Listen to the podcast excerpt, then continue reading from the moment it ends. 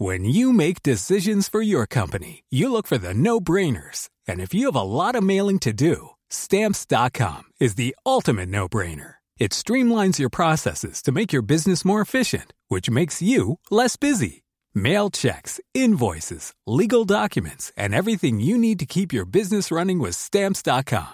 Seamlessly connect with every major marketplace and shopping cart. Schedule package pickups and see your cheapest and fastest shipping options from different carriers. With rates up to 89% off USPS and UPS rates. And with the Stamps.com mobile app, you can take care of mailing and shipping wherever you are. Make the same no-brainer decision as over 1 million other businesses with Stamps.com. Sign up with Code PROGRAM for a four-week trial, plus free postage and a free digital scale. No long-term commitments or contracts. That's stamps.com.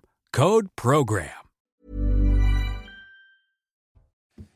Bonsoir à tous, bienvenue dans Soir Info Week-end. On débat, on décrypte l'actualité du jour. Aujourd'hui, avec autour de ce plateau Philippe David. Bonsoir. Bonsoir Olivier. Animateur sur Sud Radio, à vos côtés, la journaliste Karima Brick. Bonsoir, cher Karima. Bonsoir. Bonsoir Gauthier. Et Olivier. Gauthier euh, Lebret, euh, une longue journée à l'Assemblée nationale aujourd'hui. Vous n'auriez pas un doliprane, non, par hasard Eh ben, Vous allez nous raconter ça dans un instant. Bonsoir Jean Messia. Bonsoir. Président de l'Institut Apollon. À vos côtés, Eric Revel. Bonsoir Eric. Good night. Dans un instant, le sommaire euh, de cette émission. Mais avant, le rappel des titres. Et c'est avec vous, Isabelle Piboulot. Bonsoir Isabelle. Pierre Palmade, grièvement blessé dans un accident de la route. Le pronostic vital de l'humoriste de 54 ans est engagé. L'accident survenu vers 18h45 en Seine-et-Marne a impliqué trois voitures sur une route départementale au niveau de la commune de Villiers-en-Bière. Quatre autres victimes sont à déplorer, dont une femme enceinte et un enfant, avec leur pronostic vital également engagé. Six membres d'un réseau condamnés par la Cour d'assises spéciale du Nord, des peines de 10 à 20 ans de réclusion criminelle pour avoir réceptionné des chargements de cocaïne venus d'Amérique latine jusqu'au dock du Havre. Les six hommes ont également été condamnés à payer une amende douanière de 40 millions d'euros. Les contestations contre la réforme des retraites s'élargissent en Loire-Atlantique. Une vingtaine de radars automatiques ont été débranchés dans un souci de sobriété énergétique. Une initiative de la Fédération CGT des mines et de l'énergie qui a lancé l'opération Robin des Bois depuis plusieurs semaines partout en France. Près de la moitié des radars du département ont été mis hors tension. Pas grand-chose. Merci Isabelle. Prochain point sur l'actualité avec Isabelle Piboulot. Ce sera à 22h30, soir info week-end au sommaire ce soir. L'Assemblée nationale exclut pour 15 jours le député LFI Thomas Porte après un tweet polémique sur Olivier Dussopt qui a provoqué un tumulte dans l'hémicycle. L'Assemblée nationale devenue un immense cirque depuis le début des débats contre la réforme des retraites. Alors qu'est-ce que cela révèle? Pourquoi si peu de vrais débats et autant de polémiques? On en parle dans un instant. L'insécurité sur le champ de Mars qui perdure malgré les nombreuses alertes ces derniers mois. Rien ne change. Deux touristes brésiliennes ont été violées dans la nuit de dimanche à lundi. Des touristes qui visitent ce lieu emblématique avec la crainte de se faire agresser. Alors à qui la faute? On en débat dans cette émission. Et puis, la journée de demain marquée par une nouvelle mobilisation contre la réforme des retraites. Les syndicats qui envisagent une grève totale et reconductible à partir du 7 mars. Le chef de l'État les appelle à la responsabilité. Craint-il des blocages dans la durée? Si la rue ne s'estime pas entendue, le ton risque-t-il vraiment de se durcir? On en parlera à partir de 23h. Et puis on reviendra également en fin d'émission sur une information plus légère. En tout cas, il y a une bonne nouvelle. La baleine à bosse, coincée dans la Rance, a pu regagner la baie de Saint-Malo. On aura le témoignage de l'un de ses sauveteurs. De- non, alors pas de la baleine, malheureusement, quoique peut-être. Tout est possible, on ne sait jamais. Et pour le savoir, il faut rester jusqu'à la fin. On marque une très courte pause et on vous écoute dans un instant. À tout de suite sur CNews. Et de retour sur le plateau de Soir Info Week-end. Bienvenue si vous nous rejoignez toujours avec euh, Philippe David, Karima Brick, Gauthier Lebret.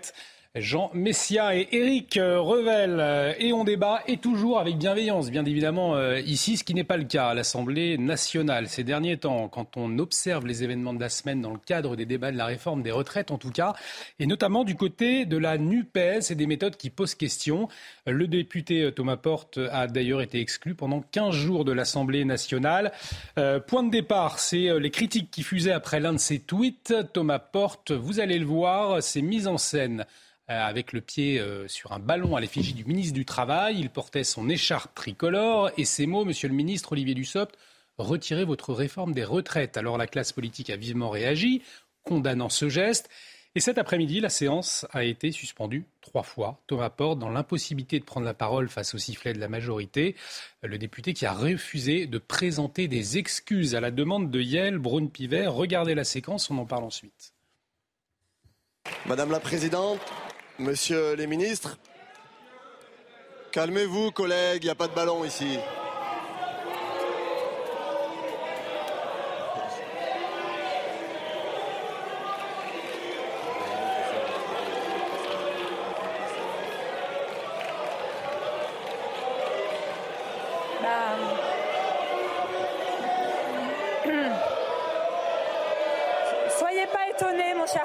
soyez pas étonnés.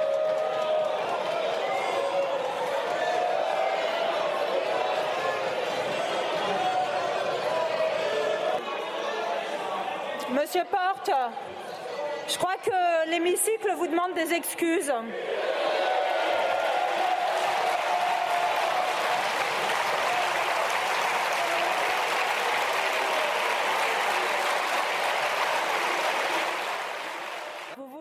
Alors voilà, Gauthier Lebret, une vidéo qui permet de, ressentir l'atmosphère hein, qu'il y avait dans l'hémicycle cet après-midi. Vous avez passé la, une partie de l'après-midi sur place euh, et Thomas Porte qui a refusé hein, de s'excuser et un brouhaha général. Racontez-nous.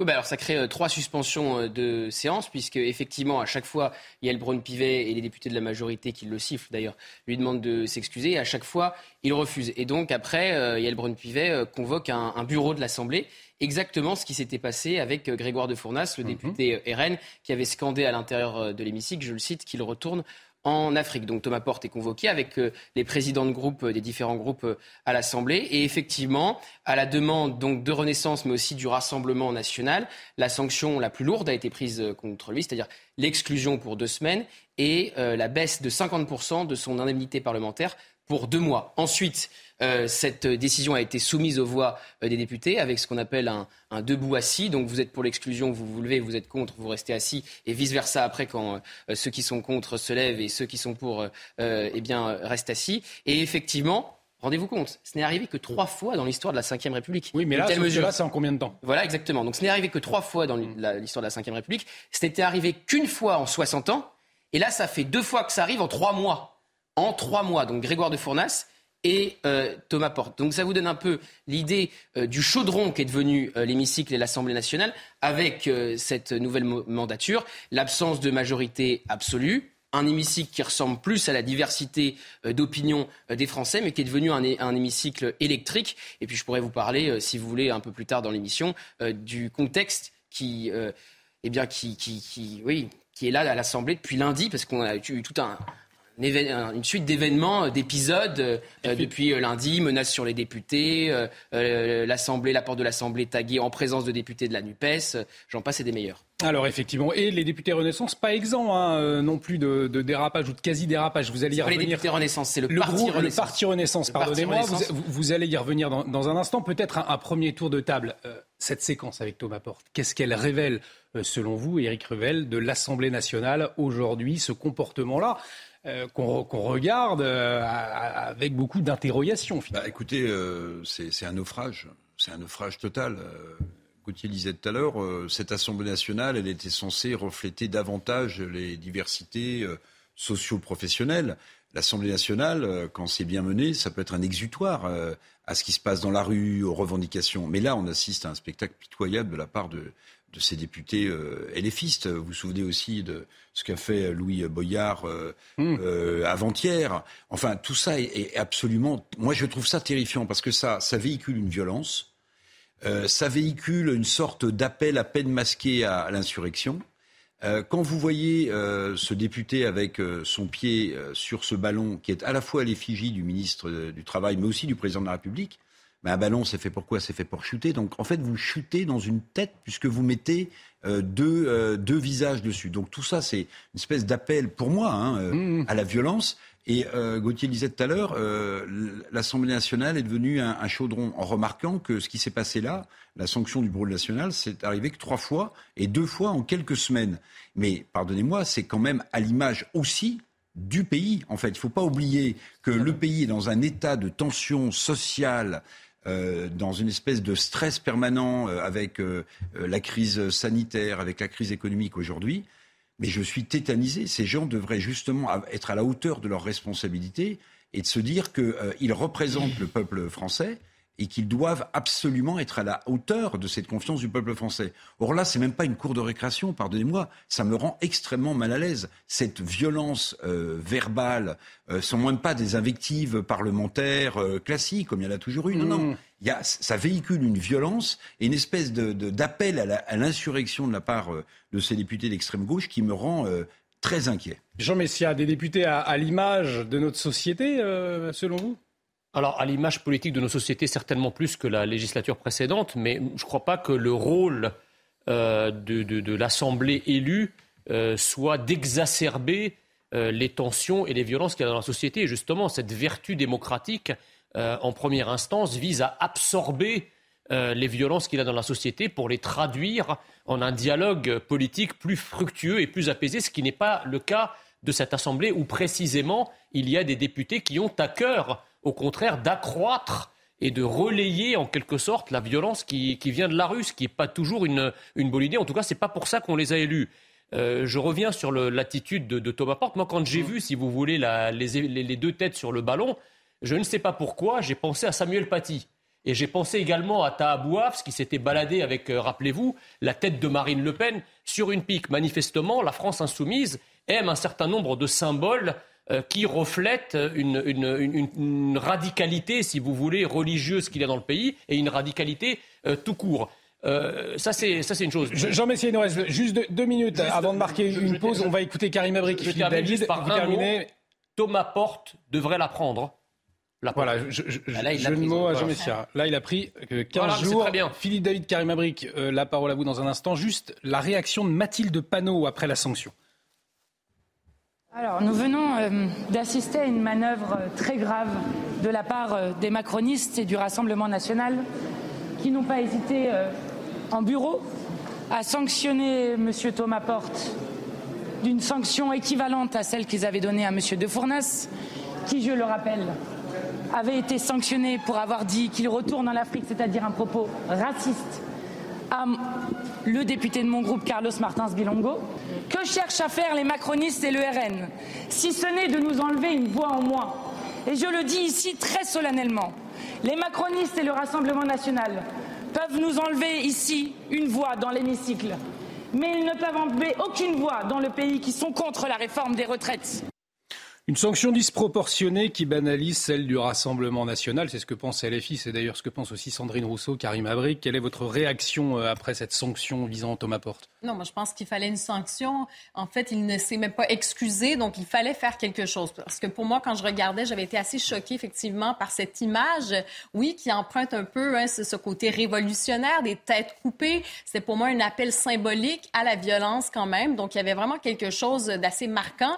Et euh, bon, euh, donc donc aucune excuse. Il fallait que l'Assemblée réagisse. Donc, est-ce que c'est disproportionné? On l'a dit, il y a un précédent aussi avant avec M. de Fournas. Donc, euh, après, pour la question du tumulte, c'est de voir peut-être que initialement, quand on a condamné M. Euh, de Fournas pour le tumulte et non pour des termes, eh bien, on en paie peut-être les conséquences. Peut-être qu'il aurait fallu réagir effectivement sur les propos comme tels. Est-ce qu'il y avait lieu de condamner ou pas? Mais bon, donc ils avaient décidé de, de faire cette sanction et aujourd'hui, ça crée entre guillemets, une sorte de jurisprudence. Cela dit, pour l'ambiance qu'on peut retrouver maintenant à l'Assemblée, moi j'ai l'impression, on dit, est-ce que c'est le reflet de notre société? J'ai plutôt l'impression, effectivement, que c'est le culte de l'adolescence. Hein? On a mm. des adultes qui se comportent en adolescents, qui font de sortes de petites blagues, qui se trouvent bien drôles, alors que les Français espèrent un peu de hauteur, on espère des vrais débats intelligents, intelligibles, et oui, parfois musclés, mais des vrais débats sur des questions réelles dont les, dont les Français se préoccupent. On a très envie d'entendre Philippe David également sur la question. Dans un instant, on marque une très courte pause et on revient tout de suite. Restez avec nous sur CNews.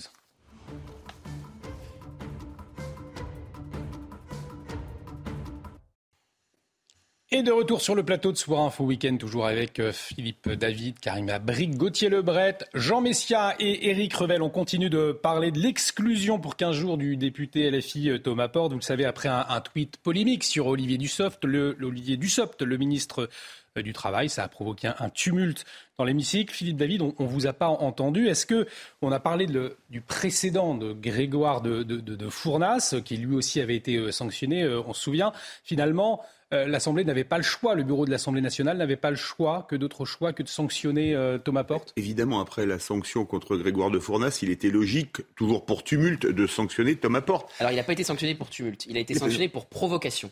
Ok. La, la, présidente de l'Assemblée nationale a suspendu les débats effectivement pour tumulte. Donc quand elle a prononcé ce mot, on s'est dit ça sent pas bon pour Thomas Porte, mais in fine, il a été sanctionné pour provocation. Alors, Pour refus d'excuses. Les comportements dans l'Assemblée nationale, c'était assez prévisible. Le jour de l'intronisation de cette Assemblée nationale, il y avait un député euh, Renaissance, euh, Carl Olive, pour le citer, mm. qui avait tweeté depuis l'hémicycle il aura fallu cinq minutes pour que les députés de la NUPES transforment l'hémicycle en plus grand cabaret du monde, sauf que c'est pas que de l'amour. Un tweet qui avait fait beaucoup rire puisqu'il faisait allusion à une émission de télévision célèbre. Mais si on regarde... Hein. comment? Ils n'ont pas dansé le French Cancan. C'est clair. Euh, mais en fait, quelque part, pour rester dans la chanson française, c'est plus du tout le plus grand cabaret du monde. C'est plutôt pour les amateurs de Georges Brassens le marché de Brive-la-Gaillarde. Vous mhm. savez où tout le monde se tape dessus euh, à la fin. De Sevran, vous voulez dire? Comment? De Sevran. Non, c'est la chanson, c'est le marché de Brive-la-Gaillarde. Non, mais pour LFI. Et revenons dessus. Quand on voit les comportements qu'il y a, moi je crois, alors je vais peut-être passer pour un vieux ringard, hein, j'en suis désolé, mais déjà si tout le monde était habillé ne serait-ce que correctement, euh, veste, cravate ou nœud papillon, euh, même dépareillé, pas obligatoirement un costume, les femmes plutôt en tailleur, peut-être que ça inciterait les gens, on me dira qu'ils seront en dimanche et que c'est dépassé, à mmh. avoir un comportement plus, euh, j'irais mieux élevé que en arrivant euh, habillé parfois comme le samedi quand on bricole un peu à la maison ou qu'on fait du jardinage. Vous voyez ce que je veux dire? Mais on, on, Grégoire de a été exclu en cravate. Hein. Oui, non mais c'est pas la question. Oui, mais... ça c'était un artefact. Non mais on, a fait sauter toutes les règles toutes les bienséances qu'il y avait dans l'hémicycle. Mais c'est un peu pareil dans la société. Aujourd'hui, on peut aller en classe habillé un peu comme on veut. Et je crois que ça commencerait par là, avoir une tenue vestimentaire correcte pour avoir ensuite une tenue tout court correct. Mais c'est pas d'être aseptisé. Moi, je pense que ça ah, va. C'est pas obligé d'être aseptisé. Non, non, mais ce que je veux dire, c'est que ça va s'il y a des débats puis que c'est coloré et tout ça, mais euh, c'est de débattre de quelque chose. Et en ce mm. moment, il y a un projet, ça s'appelle un projet de retraite. Est-ce qu'on en débat véritablement? Les Français, j'ai l'impression qu'on a avancé euh, sur cette question des retraites parce que justement, les médias, on se rend sur place, on pose des questions aux citoyens, ça finit par rebondir parce que sinon, est-ce qu'on entend quelque chose? Est-ce qu'on avance sur ces questions? Est-ce qu'on avance sur la pénibilité? Est-ce qu'on avance sur les dossiers? Euh, voté en 5 jours. Hein. Absolument. L'article 1 qui supprime donc les régimes mm. spéciaux a été voté aujourd'hui. Je vous rappelle qu'il ne reste qu'une semaine de débat à l'Assemblée avant que ça parte au Sénat. Donc l'article 7, si vous avez voté qu'un seul article en une semaine, vous comprenez bien que l'article 7, on ne va pas y arriver. Pourquoi je parle de l'article 7 Parce que c'est le cœur de cette réforme des retraites. C'est ce fameux article qui prévoit de reporter l'âge légal de départ à la retraite à 64 ans. Et tout à l'heure, il y a un député qui me disait quelque chose d'intéressant que je voulais vous soumettre. Après donc euh, toutes ces scènes de tumulte au sein de l'Assemblée, il me disait c'est marrant en fait, ça se passe mieux dans la rue qu'au sein de l'hémicycle. C'est effectivement la, réflexion que j'allais vous partager. Vous avez entièrement raison, euh, Gauthier Lebret. C'est vrai que pour le moment, dans la rue, euh, l'organisation est. Il n'y a, rien à redire, quelques tensions, effectivement. Et c'est le, spectacle déplorable, il est au cœur de l'Assemblée. Euh, ah, bah oui. Et, je, répète, hein, j'emploie des adjectifs en les qualifiant et en me retenant un peu, mais c'est totalement indigne. C'est totalement indigne parce que les gens qui souffrent le plus de questions de pouvoir d'achat ou de questions sociales, ils sont dans la rue, ils ne sont pas à l'Assemblée nationale avec euh, des, émoluments euh, confortables, etc. Donc ce, spectacle-là, moi je pense malheureusement que ça va couper un peu plus les Français avec la politique. Parce qu'il faut le redire, cette Assemblée nationale, elle n'arrive pas par hasard.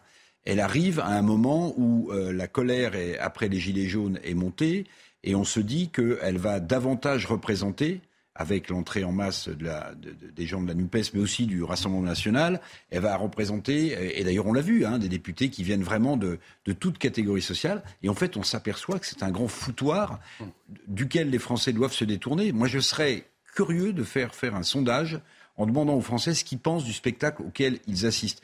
et qu'on regarde du côté des électeurs de la NUPES, bien sûr, et qu'on regarde du côté... Je sais pas si Alors, attendez, il, est 21h30, on va faire un point sur l'actualité. Il faut parler court ici. Hein. Il, faut parler court, il faut être efficace. Isabelle Piboulot nous attend. on, ira, faire un détour d'ailleurs à l'Assemblée nationale juste après retrouver Vincent Fandège. On va voir euh, si l'ambiance est toujours autant tumultueuse. Le point sur l'actualité avec vous, ma chère Isabelle. Le pronostic vital de Pierre Palmade engagé. L'humoriste de 54 ans a été grièvement blessé dans un accident de la route survenu vers 18h45 en Seine-et-Marne. Il a impliqué trois voitures sur une route départementale au niveau de la commune de Villiers-en-Bière. Quatre autres victimes sont à déplorer, dont une femme enceinte et un enfant, avec leur pronostic vital également engagé. Dans le 15e arrondissement de Paris, un individu a été interpellé après avoir tiré vers le ciel à sept reprises avec une à feu depuis son balcon. Une opération de grande envergure s'est tenue rue Saint-Amand. Un équipage de la brigade de recherche et d'intervention a été déployé. L'homme, âgé et possiblement alcoolisé, n'a fait aucun blessé. Attentat à la voiture bélier dans un quartier juif de Jérusalem-Est. Le véhicule a visé un arrêt de bus, tuant deux Israéliens, dont un enfant de 6 ans. Cinq personnes ont été blessées, dont deux grièvement. Une attaque qualifiée de terroriste par la police israélienne est condamnée fermement par le secrétaire d'État américain Anthony Blinken. Merci Isabelle. Euh, Isabelle Piboulot qu'on retrouve à, 23h dans un instant. On va faire un détour par l'Assemblée nationale. Mais avant, Gauthier Lebret, vous vouliez répondre à Éric Revel qui disait, et c'est vrai que c'est pas idiot, pourquoi est-ce qu'on ne demanderait pas, on ferait pas un sondage pour demander aux Français ce qu'ils pensent du spectacle à l'Assemblée nationale, que plus précisément la NUPES On a déjà demandé aux Français ce qu'ils pensaient euh, de la NUPES. Il y a eu des élections législatives partielles il y a quelques semaines. Mhm. Il y en a eu plusieurs. Résultat des courses, la NUPES a gagné un député mhm. quand le RN en a mhm. perdu un. Donc contrairement à ce qu'on pourrait croire, parce que le jeu de la NUPES, il date pas de cette semaine. Hein. Il y a eu euh, ah plusieurs tensions voilà, dans l'hémicycle. il les accumule quand Alors, une élection ne fait pas non plus. Bien sûr qu'une élection, d'ailleurs, il n'y en a pas eu qu'une. C'est qu'une une, photographie à l'instant T. Il faut regarder dans quel cas de figure, qu'on y a sûr, candidat, etc. Bien sûr, c'est à prendre avec des pincettes. Mais contrairement à ce qu'on pourrait croire, euh, en les voyant effectivement euh, être au cœur de nombreuses polémiques, euh, contrairement à ce qu'on pourrait croire, ils ont gagné un député alors que le RN en a perdu un. Effectivement, c'est qu'une photographie à l'instant T dans euh, euh, des circonscriptions où il y a eu beaucoup d'abstention. Ça les encourage où on était, à aborder non, je pense pas, où ils, ont, où ils ont joui d'un contexte politique où il y avait la réforme des retraites et donc c'est un, un, député LFI qui a battu un député macroniste qui, lui, eh bien, a perdu notamment en raison de la réforme des retraites, puisqu'on était en plein débat. Mais voilà, ils ont quand même gagné un député quand le RN en a perdu. Attendez, mais votre, votre savent qu'avec les milliers d'amendements qu'a déposé la Nupes, c'est la Nupes qui va empêcher en réalité. L'obstruction de la Nupes, il y en avait déjà eu dans les précédentes semaines. Il y a un vrai débat à l'Assemblée nationale sur et le, articles. Et le gouvernement, Eric, avec le 47.1 et le fait de passer par un texte budgétaire, c'est aussi le gouvernement qui limite le nombre de gens. Jean Messia, votre analyse en quelques secondes, on ira à l'Assemblée nationale. La grille de lecture n'est pas tout à fait exacte, en tout cas pas au plan national, puisque effectivement, si c'est la réforme des retraites, la ligne de fracture qui décide. Effectivement, euh, le LFI gagne parce qu'il est euh, contre la réforme des retraites, mais je rappelle que le RN aussi est contre la réforme des retraites. Et Sauf qu'elle s'est fait battre. La bah, voilà, donc c'est pas, donc c'est pas, une ligne de, de, de, de bah, lecture. Peut-être parce que le RN est, ça c'est la le RN s'est moins opposé de manière moins vive à la réforme des retraites que la. Justement, j'allais venir à ça. C'est dans l'esprit des Français, le RN est peut-être moins opposé à la réforme des retraites que euh, l'aile gauche de l'hémicycle. Il y a une racaillisation de l'Assemblée nationale par euh, les députés de la NUPES qui, effectivement, orchestrent une sorte de,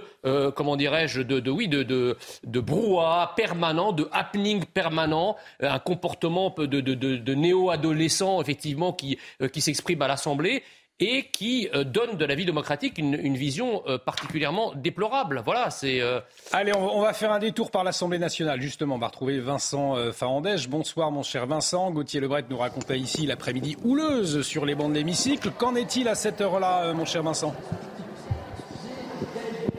Le calme est relatif, la sérénité assez, assez fragile. ce soir, actuellement, il y a quelques minutes, le ministre du Travail eh bien, était un petit peu chahuté au sein de, l'hémicycle. Il a été tout simplement accusé de sexisme de la part de, certaines députées de la NUPES. Quelques rappels au règlement ont été prononcés, mais on est loin de l'ambiance chaotique qu'on a vue cet après-midi ou encore en début de, de semaine à l'Assemblée nationale. Les discussions ont repris donc à 21h30 par un appel au calme de la part de la présidente de l'Assemblée nationale. Mathilde Panot, néanmoins, a tout de suite eh enclenché un rappel au règlement elle a dénoncé ce qu'elle appelle la police du tweet de la part de la majorité euh, présidentielle et également une tentative d'intimidation euh, de la part de, de, de, la, de la majorité. Euh, elle parle également de manœuvres politiques et d'une sanction disproportionnée à l'encontre de Thomas Porte. Je vous rappelle cette sanction, hein, deux semaines d'exclusion de l'Assemblée nationale. Il est également privé de 50%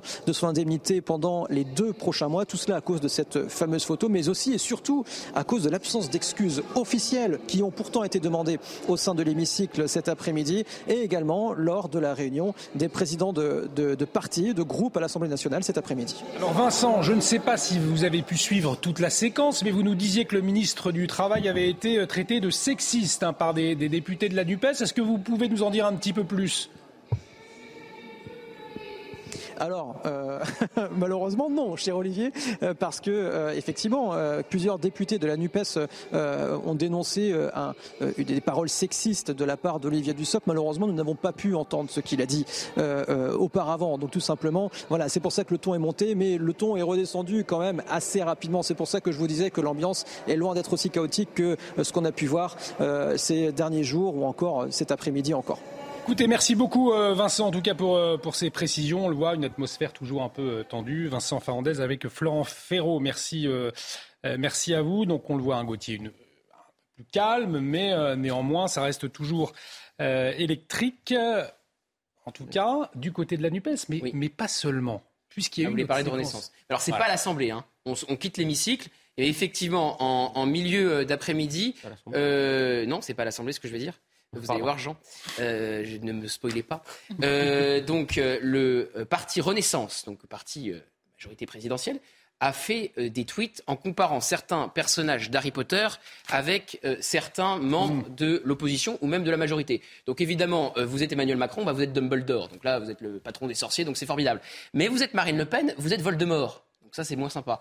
Et donc, effectivement, le parti Renaissance a retiré, après euh, quelques minutes après la publication sur son compte Twitter, donc vous voyez, Voldemort, de point Marine Le Pen, chef des mange-morts, elle fait tout pour vous faire oublier son nom et son terrible passé, mais comptez sur nous pour toujours, toujours les rappeler. Donc, le parti Renaissance, évidemment, a été contacté. Alors, ils ont aussi comparé, effectivement, Sandrine Rousseau à une mandragore. Une mandragore, Sandrine Rousseau, tout est bio, sort régulièrement de sa serre pour euh, déstructurer les hommes, casse les oreilles de son propre camp. Sandrine Rousseau, vous voyez, a réagi. Une mandragore est une plante vivace associée à des pouvoirs magiques. Ça me va. Par contre, votre tweet est misogyne, Renaissance. Donc le parti Renaissance a été contacté. Donc je vous le disais, ils ont supprimé ces tweets peu de oh, temps après la publication. Exprimé. On va peut-être pouvoir l'écouter après à la, à la, fin de votre. Je termine parole. juste ma phrase pour dire que le parti Renaissance a dit que ça n'avait pas été validé par la direction euh, du euh, parti, que les tweets avaient été non, faits de manière trop rapide et donc à, à force ils, de ils retirent leur tweet. Et Aurore Berger a réagi depuis l'Assemblée. À force de dire oui. que le niveau de l'éducation nationale baisse, ça touche finalement les députés aussi. Alors c'est l'interrogation qu'on va avoir juste après. On va, on va, on va écouter là, Aurore pas Berger. Les députés, encore une non, fois. non, mais enfin, c'est pas les députés, c'est ouais, le parti Renaissance. On va écouter Aurore Berger sur ces tweets polémiques du parti Renaissance. Regardez. Je réponds pour mon groupe politique. Pour le reste, je crois que ces tweets ont heureusement été supprimés. Et je pense qu'en effet, et je pense qu'en effet, ils n'auraient pas dû être publiés. Je pense que notre rôle, notre responsabilité à tous, c'est encore une fois d'apaiser les débats et de permettre que ces débats se tiennent. Et je peux vous dire qu'il n'y a pas eu d'explosion de joie. Les députés du groupe se sont tenus. Ils sont dignes dans ces débats. Ils subissent au quotidien euh, les menaces, les intimidations, les invectives, les insultes, le tumulte, le vacarme à un moment, il faut poser, encore une fois, des lignes rouges. C'est contagieux finalement, euh, les tweets et les mm, comportements provocateurs de la NUPES, Philippe David? Permettez-moi de vous dire qu'on rêve en se disant que dans cet hémicycle, on siégeait, je ne sais pas, François Mitterrand, Valéry Giscard d'Estaing, euh, Pierre Mendès France, Jacques Chirac, et qu'on doit aujourd'hui Victor Hugo, Jean Jaurès. Oui, je, m'étais arrêté à la Ve République. Pardon. hein. Excusez-moi, et la quatrième pour Mitterrand et Giscard. C'est Mathieu Panot et Daniel et alors-. Oui, et- et quand on voit ce que c'est devenu, mais c'est pathétique. Je pense qu'aujourd'hui, nous sommes la risée du monde. Euh, inutile de dire que le community, man- le community, ah bon, mais franchement, quand on voit Je sais ça, pas si euh, le- de l'autre côté de l'Atlantique, ils On- regardent les oui. débats à l'Assemblée nationale française. ah, On, aux on demandera à. Karim Abri. Oui, est-ce qu'au Canada, on regarde les Au débats à l'Assemblée nationale aux États-Unis, vous sûr. savez, on regarde avant, uniquement les États-Unis. Mais comment a-t-on pu tomber aussi bas? Comment a-t-on pu tomber aussi bas? Je crois que c'est Maxime Tordonnais qui a écrit une tribune il y a quelques jours qui disait que l'effondrement du niveau de la classe politique française mettait en danger la démocratie. Mais quand vous avez le grand n'importe quoi, le, grand foutoir, on va dire, sur les bancs de la NUPES. Quand on voit que le community manager, désolé, c'est un anglicisme, de la République, de la Renaissance, pardon, se permet de balancer des tweets en reprenant Harry Potter. Mais, vous me passerez l'expression, qu'est-ce qu'ils ont tous ces gens? Ils ont les neurones en court-circuit? Qu'est-ce qui leur arrive? Mais est-ce qu'ils sont conscients qu'ils représentent les Français et que, on va être franc, les députés, ce n'est pas le prolétariat en haillons, le lumpen prolétariat de Karl Marx. Ils sont très bien payés. Ils sont payés par des gens qui parfois tirent la langue le 15 du mois. Et qu'est-ce qu'ils montrent? Mais qu'est-ce qu'ils montrent À leur place, j'aurais honte.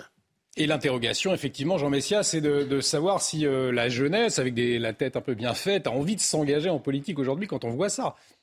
Bah, vous savez, la classe politique est toujours le reflet aussi euh, de la société. hein. Je veux dire, euh, l'effondrement, comme disait Eric Revel, euh, l'effondrement généralisé de l'éducation, du savoir, des apprentissages finit par monter, monter, monter et atteindre aussi la, la classe politique. C'est malheureux, mais c'est ainsi. Par contre, si vous voulez, moi, je, je m'étonne d'un paradoxe, c'est qu'on la plupart des médias mainstream et également le parti présidentiel renvoient dos à dos euh, le Rassemblement national euh, comme étant l'extrême droite et euh, les députés de la NUPES et LFI comme étant l'extrême gauche. Excusez-moi, il y a quand même une différence de comportement et de respect de la démocratie entre ces deux courants. On a d'un côté le Rassemblement national qui joue le jeu de la démocratie euh, qui se euh, respectabilise, qui se notabilise, qui s'embourgeoise à certains égards, euh, qui se dédiabolise, pendant que de l'autre côté, côté LFI, on a exactement le mouvement inverse, c'est-à-dire qu'on a des gens qui ne respectent pas la démocratie, qui sont en défi permanent de la démocratie représentative et parlementaire,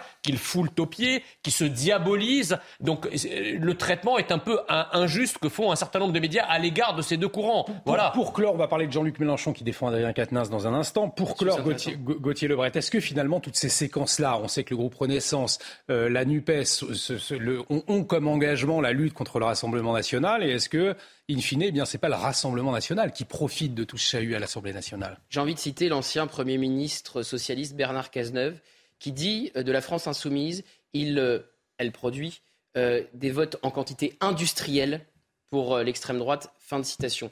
Effectivement, je pense que en début de semaine, avant la motion référendaire du RN que la France insoumise a refusé de voter, la Nupes était à la buvette, ils étaient plus dans les dans l'hémicycle, alors qu'ils voulaient eux aussi, les députés de la Nupes, un référendum sur cette question euh, des retraites. Depuis ce moment-là, je pense qu'ils ont perdu le leadership de la contestation à la réforme des retraites, parce que on commençait à en parler avant. Il avait ce leadership. Marine Le Pen avait fait le choix d'être plus discrète. Elle était au Sénégal, elle n'était pas en France le jour de la première mobilisation. Euh, le RN a déposé euh, très peu d'amendements en commission, à peine 70, même pas un amendement euh, par euh, député. Je peux vous dire qu'ils le regrettent aujourd'hui, puis se sont rattrapés lors des débats dans l'hémicycle où ils ont déposé plus de 240 euh, amendements. Évidemment, ils ne sont pas dans la rue parce qu'ils ne sont pas les bienvenus. C'est pas la culture du parti de Jean-Marie Le Pen ni euh, de celui euh, de Marine Le Pen. Donc, effectivement, ils avaient un train de retard sur euh, la France insoumise et la Nupes et ils savaient pas comment se positionner. C'était pas clair. Au moins, la Nupes c'est clair. On sait ce qu'elle veut, c'est-à-dire la réforme des retraites à 60 ans. Voilà, avec 40 annuités. C'était moins clair sur le RN. Marine Le Pen était revenue sur euh, les 60 ans. Et aujourd'hui, je termine juste par là, Eric, ma conclusion, c'est que avec effectivement le spectacle que donne la Nupes depuis lundi, eh bien la Nupes a sans doute servi Marine Le Pen, qui se met en retrait, qui regarde tout ça avec un peu euh, de hauteur et qui va sans doute tirer les marrons du feu à la fin de cette séquence. Et en tout cas, nouvelle mobilisation euh, demain contre la réforme des retraites. Les syndicats euh, vont debout hein, contre cette réforme et euh, qui mettent la, la pression. On va en parler euh, à partir de, de 23h. Je voulais vous, vous entendre avant sur Jean-Luc Mélenchon qui défend Ah, Adrien je voulais vous en Quatennens. parler, parce que, mais avant qu'on parle de l'affaire de, de hier soir, Allez-y. une chaîne concurrente, ce qui manque à la NUPES aujourd'hui, même s'ils sont les rois de l'autogestion et, chacun peut penser et dire ce qu'il a envie de dire dans ce groupe, ce qui manque, c'est un, leader. Hum. C'est un leader. Et pour moi, la principale erreur de Jean-Luc Mélenchon, ce qui le rend peut-être un peu, euh, un peu accro en ce moment, un peu nerveux, c'est qu'il ne s'est pas représenté dans les Bouches-du-Rhône. Donc il n'est pas député, donc évidemment il n'est pas à l'Assemblée nationale. Et je pense que si Mélenchon était à l'Assemblée nationale, il tiendrait davantage son groupe. Alors il avait espéré à un moment donné que euh, son fils spirituel, euh, le plus doué d'entre eux, à mon avis, hein, on peut penser ce qu'on veut de lui, mais c'est un type construit, il y aille, et puis finalement, il a eu cette histoire, et patatras, d'où, évidemment, je vous fais une belle liaison, l'affaire d'hier soir. Exactement. Est-ce que Jean-Luc Mélenchon a raison dans la forme? Est-ce qu'il a raison sur le, fond euh, Je vais vous poser la question dans un instant, euh, puisque euh, hier, il était invité chez nos confrères de BFM TV. Il a quitté le plateau après une question sur Adrien Quatennens, alors que le député a fait son retour, je vous le rappelle, cette semaine dans l'hémicycle de l'Assemblée nationale. Adrien Quatennens, condamné à quatre mois de prison avec sursis en décembre pour violence sur conjoint. Il a été exclu quatre mois du groupe LFI NUPES à l'Assemblée nationale. On regarde la séquence, vous réagissez ensuite. Eh bien, lui, il est condamné. Il a purgé sa peine. Il est en train de la purger. Maintenant, ça suffit. Foutez-lui la paix. Lâchez-nous. Laissez-nous faire de la politique. Arrêtez de venir sans arrêt pour voir s'il n'y a pas moyen que deux insoumis s'engueulent entre eux. Le groupe insoumis a pris une décision. Lui, pas moi, je n'y étais pas. Ils ont pris cette décision. Elle s'applique. Le mouvement insoumis, en quatre jours, à la demande d'Adrien Quatennens, a cessé d'être le coordinateur. Qu'est-ce que vous voulez de plus?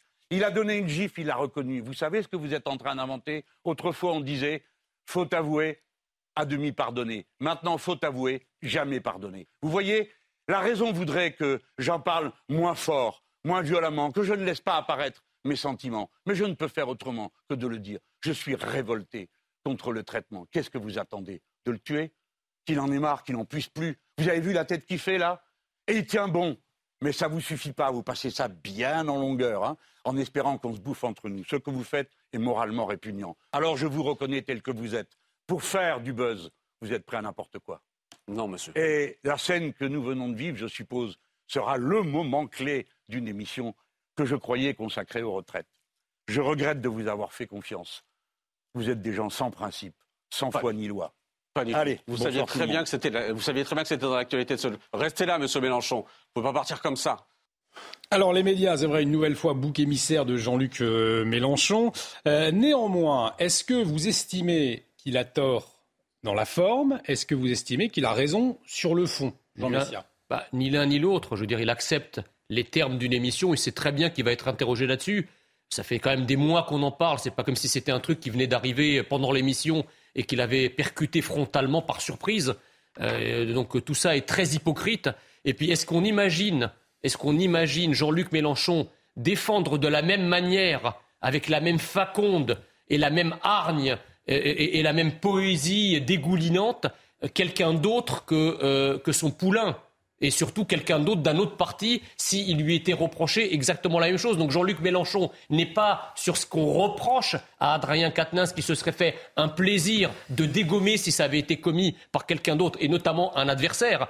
Le message qu'il envoie sur BFM, c'est quoi? C'est pour calmer ses troupes en disant c'est pas la peine de vous bouffer entre vous parce que j'ai déjà désigné mon poulain, mon poulain est toujours là, quel que soit ce qui lui est arrivé sur le plan judiciaire, ça sert à rien d'espérer que je soutienne quelqu'un d'autre que lui. C'est un message qui est adressé à ses propres troupes, comme quoi il adoube encore Adrien Quatennens, malgré euh, sa condamnation, malgré ce qui lui a été reproché. Donc la théâtralisation, si vous voulez, de Jean-Luc Mélenchon et cette espèce de côté, euh, voilà, euh, un peu théâtre de boulevard, ça, ça, ça, prend pas, quoi. Alors maintenant qu'effectivement les médias de manière générale et, BFM TV ont des interviews, euh, interviewent les gens de manière un peu véhémente et surtout un peu différenciée en fonction des couleurs politiques. Bon, ça, ça existe depuis des années. Je veux dire, les, les représentants du Rassemblement national ou du camp national de manière générale en savent quelque chose. Ils sont beaucoup moins bien traités sur cette chaîne que Jean-Luc Mélenchon ne l'est. Je n'ai jamais vu aucun d'entre eux partir en cours d'interview parce qu'on l'abordait sur quelque chose qui lui déplaisait. Donc quand on va, euh, quand on accepte l'augure d'une interview, eh ben, il faut avoir le courage d'aller jusqu'au bout et pas se carapater et se barrer de manière aussi minable. Karim Abric, sur Adrien Quatennens, justement, comment est-ce que vous avez reçu les propos de Jean-Luc Mélenchon? Il y a plusieurs choses euh, dans sa déclaration. Moi aussi, je suis d'accord qu'il y a un peu d'esbrouf quand même là-dedans qui nous fait éclipser le, fond du sujet. Sur le retour de Katniss, mm. on peut se poser la question, est-ce qu'il est revenu trop tôt? Parce qu'il y a un vrai sujet sur la question des violences conjugales, la violence euh, bon, sexiste et tout ça. C'est un vrai sujet. Alors, la question du retour, est-ce qu'il est revenu trop tôt? Quant à moi, oui, il y avait quand même une condamnation. C'est quatre mois de sursis. Donc, il y a cette espèce de temps un peu symbolique. Oui, il fait pas de prison, mais il y a quand même un quatre mois. Il est revenu tout de suite. Pour moi, il est revenu un peu tôt il n'y a pas eu cette espèce de digestion. Cela dit, il soulève quand même un point important, la question de la réhabilitation. Moi, je ne suis pas pour le lynchage et le perpétuel et euh, que personne n'a le droit à une deuxième chance. Donc ça, je pense que c'est un vrai sujet, mais la façon dont il en parle en, ce moment, c'est qu'il détourne complètement. C'est pas ça le sujet. Là, en ce moment, il est dans une réaction, M. Mélenchon, je trouve un peu de boys club, le, côté clanique, je protège mon poulain et il n'y a aucune, je, ne me regarde pas, je, je suis juste dans la réaction. Donc non, et je pense que de parler comme ça à euh, quelqu'un qui fait son travail de journaliste qui doit poser les questions. Excusez-moi, mais c'est une esquive. On s'en va. Ce, n'est pas très, très courageux, étonnamment. Une fois de plus, Gauthier Lebret, je sais que je dois vous libérer dans quelques minutes. On va vous, en... on a toute la soirée. on, va vous, entendre euh, tout de suite justement sur euh, les propos de Jean-Luc Mélenchon, son attitude également avec les journalistes. C'est pas tant la question est-ce qu'il est revenu trop tôt, c'est est-ce qu'il reprend la parole dans l'hémicycle trop tôt? Parce que je vous rappelle qu'il est déjà revenu depuis plusieurs semaines, en commission, en commission notamment. Moi, ce que je voulais juste dire un mot aussi sur euh, parce que la France insoumise fait croire qu'Adrien Quatennens a été exclu pour quatre mois du groupe. Quatre mois, c'est aussi, comme le disait Karima, la peine de prison avec sursis dont il a écopé. On a bien vu qu'il n'est pas du tout exclu pour quatre mois du groupe.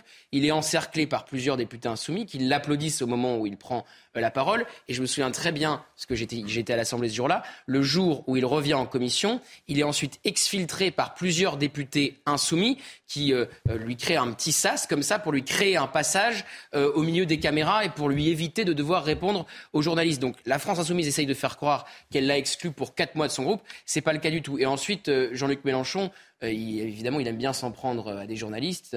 Je me rappelle aussi que quand il a été interrogé sur Adrien Quatennens en septembre dernier à l'Assemblée nationale, il avait donné une petite tape sur la joue, un peu d'intimidation un confrère. Donc on voit bien qu'effectivement, il a du mal avec euh, ces questions-là. C'était son poulain, c'était son héritier, et tout ne s'est pas passé comme prévu. Il a été très contesté en interne, notamment par euh, Clémentine Autain, pour ne citer mmh. qu'elle, sur sa défense d'Adrien Quatennens. On rappelle qu'au moment de son premier tweet, il n'avait pas de mots pour la campagne, la campagne giflée d'Adrien Quatennens. Philippe David, Eric Revel, pour clore ce sujet, euh, Jean-Luc Mélenchon qui défend Adrien Quatennens. Je dirais que c'est de bonne guerre comme ils sont proches. Moi, je suis assez d'accord avec Karima sur le fait, j'ai un problème avec cette société où euh, le pardon a disparu. Je veux dire, il y a des gens qui ont été candidats aux élections, euh, qui ont pourtant été condamnés dans des affaires politico-financières qui étaient particulièrement graves et qui avaient été définitivement condamnés. Et ça n'a pas créé le même tumulte. Alors évidemment, ce qu'il a fait est indéfendable. Les violences euh, conjugales sont absolument indéfendables, les violences faites aux femmes sont indéfendables, bien évidemment, mais j'ai quand même un léger problème avec cette société qui fait disparaître le pardon euh, de cette manière. J'ai quand même vraiment un problème là-dessus. Oui, mais le pardon implique une certaine. Euh, oui, dire, la réhabilitation implique aussi un certain, moment, un temps d'apaisement, un, peu plus, un peu plus longtemps. et la France insoumise n'a pas de pardon quand il s'agit d'un opposant politique. Alors ça, on est entièrement d'accord. Et je me rappelle qu'un certain Adrien Quatennens n'avait pas de mots euh, assez durs pour les violences faites aux femmes. Et on vient aussi en 2017, me semble-t-il, Gauthier Lebret. Ah, vous allez rappeler ce que proposait Jean-Luc Mélenchon pour les personnes bah condamnées De les rendre inéligibles à vie. Bah oui. Inéligibles à vie. Respecte la règle que tu édictes. C'est un des vieux principes. C'était la chute devant l'intervention sur le cas Mélenchon, mais c'est vrai qu'on ne peut pas oublier que Jean-Luc Mélenchon avait dit euh, ceux qui sont condamnés ne peuvent plus se représenter devant les électeurs. Donc c'est vrai que ça fait. Mais je, lui trouve quand même, alors au-delà du, caractère théâtral du personnage qu'on connaît, euh, il a une épaisseur historique, il manie le verbe comme peu de monde euh, dans, dans cette classe politique. D'ailleurs, il appartient à une génération d'hommes mhm. politiques. Euh, qui n'est pas du tout la même génération que ceux euh, qu'on voit mettre un pied sur un ballon de football euh, ou expliquer qu'il faut cracher sur la terre entière. Non, lui, il a cette épaisseur. Non, par contre, il dit la police tue comme Louis Boyard. Alors voilà, il a, il a ce verbe, mais moi, je partage quand même assez l'idée que qu'est-ce qu'on souhaite? On souhaite que un type qui porte des idées, encore une fois, Katnins, pour moi, il y a deux personnages politiques, si vous voulez, qui, euh, qui, qui, montrent euh, des, facilités euh, dans, des camps différents, c'est Bardella et Katnins. Vous voyez, pour moi, c'est deux ovnis politiques. Alors pour Mélenchon, c'est sans doute un crève-cœur de voir que Katnins, qui a tout le talent qu'on lui connaît pour le camp qui est le sien, hein, mmh, mmh. voilà, avec les idées qu'il porte, soit euh, jeté euh, aux gémonies pour, pour la fin de sa vie. En fait, ce que j'arrive pas à comprendre, mais euh, chez la France insoumise, ça a été les premiers à mettre le pied sur la tête de M. Katnins, passez-moi l'expression, ce que j'arrive pas à comprendre, c'est que on souhaite la mort politique de, de, de, de C'est ça. Alors maintenant, dans l'émission, je vais vous dire, moi je serais curieux quand même de savoir, parce qu'on apprend quand même quelque chose, on apprend de la bouche de M. Mélenchon que les thèmes, visiblement, ont été euh, écrit euh, avant pour cette émission. Hmm. Alors, est-ce que euh, les journalistes avaient promis à M. Mélenchon qu'ils ne l'interrogeraient pas sur Katnins?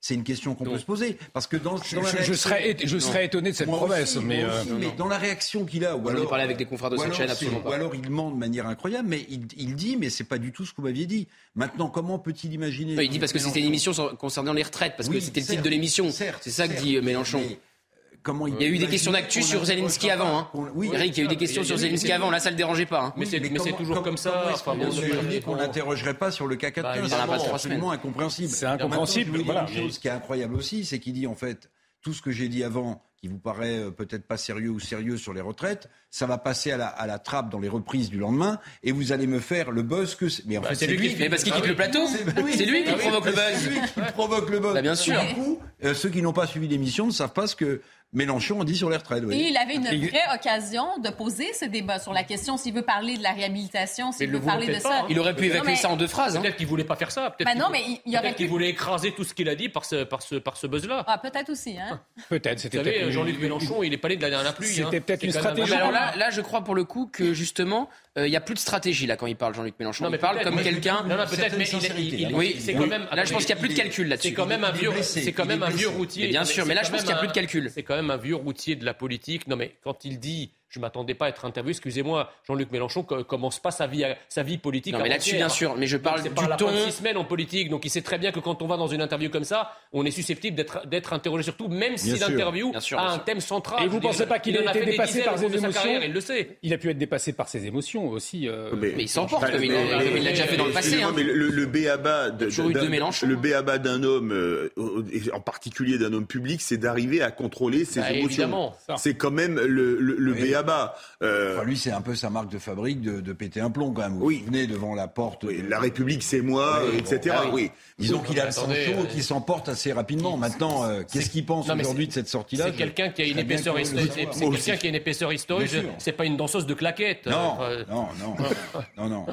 Il est 22h57. Dans un instant, on va revenir sur un, sujet tristement récurrent à présent. Euh, un, ouais, un sujet, euh, les abords de la Tour Eiffel, très fréquentés par les touristes, vous le savez, mais qui cristallise toujours l'inquiétude. On va remercier Gauthier Lebret, juste avant. C'est un plaisir de débriefer cette longue journée. Dans la... Il n'y a pas de débat ce week-end, figurez-vous. Et d'ailleurs, de nombreux députés sont fâchés parce que le gouvernement, comme je le disais tout à l'heure, limite le nombre de jours de débat. Donc là, ce n'est pas une question d'amendement de la NUPES et de la France Insoumise. Il n'y a pas de débat ce week-end et ça ne reprend qu'à 16h lundi. Donc vous voyez un peu tout le temps qu'on perd euh, à l'Assemblée où on ne pourra pas débattre du fond. La NUPES va retirer des amendements, ça. C'est largement possible parce qu'en ah plus, si la bah NUPES se rend compte à un moment donné que l'hémicycle lui est plutôt favorable parce qu'il y a trop de députés Renaissance qui sont partis déjeuner, ils peuvent décider de retirer des amendements pour faire voter un article en leur faveur ou en la défaveur du gouvernement. Et une nouvelle mobilisation également euh, demain. Là aussi, ça peut compter. On va voir comment. On va en parler à, 23h15. Un grand merci. ça s'essouffle trop, parce que si ça s'essouffle trop, ça sera un sérieux coup pour euh, la CFDT et la CGT notamment. Et eh bien justement, si on est sur deux jours de mobilisation consécutive qui s'essoufflent. J'arrête de parler parce que non, on va y revenir. Non,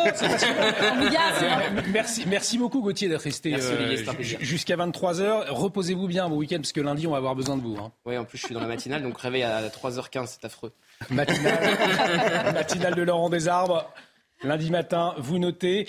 Euh, merci euh, Gauthier. Je le disais dans un instant, les abords de la Tour Eiffel, très fréquentés par les touristes, cristallisent toujours les inquiétudes. Mais tout de suite, il est presque 23 heures.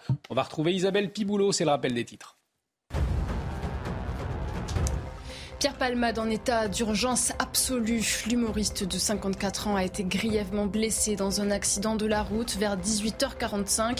Trois voitures ont été impliquées. Les faits ont eu lieu sur une route départementale au niveau de la commune de Villiers-en-Bière.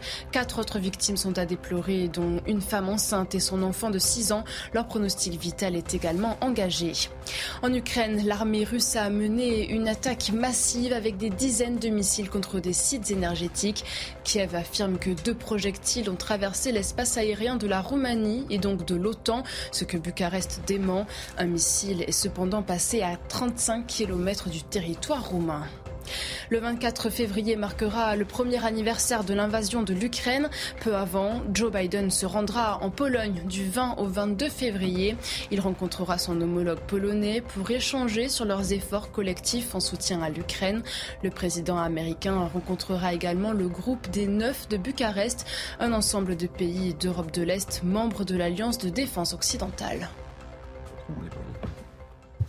Merci Isabelle. Prochain point sur l'actualité, ce sera à 23h30 euh, avec vous Isabelle Piboulot. Je le disais, un sujet euh, récurrent. Les abords de la Tour Eiffel, très fréquentés par les touristes, eh bien, cristallise toujours l'inquiétude. 50 000 touristes fréquentent chaque jour le Champ de Mars où leur tranquillité et leur sécurité eh bien, sont de moins en moins assurées. La preuve, la semaine dernière, une touriste brésilienne a été violée dans les jardins de la Tour Eiffel. Voyez ce reportage de Maëva Lamy, Régine Delfour et Nicolas Vinclair. On en parle ensuite. Sur le champ de Mars, des touristes venus se prendre en photo au pied de la tour Eiffel. Des visiteurs tous très vigilants. Beaucoup ne se sentent pas en sécurité dans ce quartier. Je ne prends rien d'important sur moi, ni mon passeport, ni mon téléphone, ni mes écouteurs. Tant que je suis avec mes amis ou avec du monde, je me sens en sécurité, mais pas toute seule. Je garde mon téléphone dans mon sac et nous sortons tous ensemble, jamais tout seul.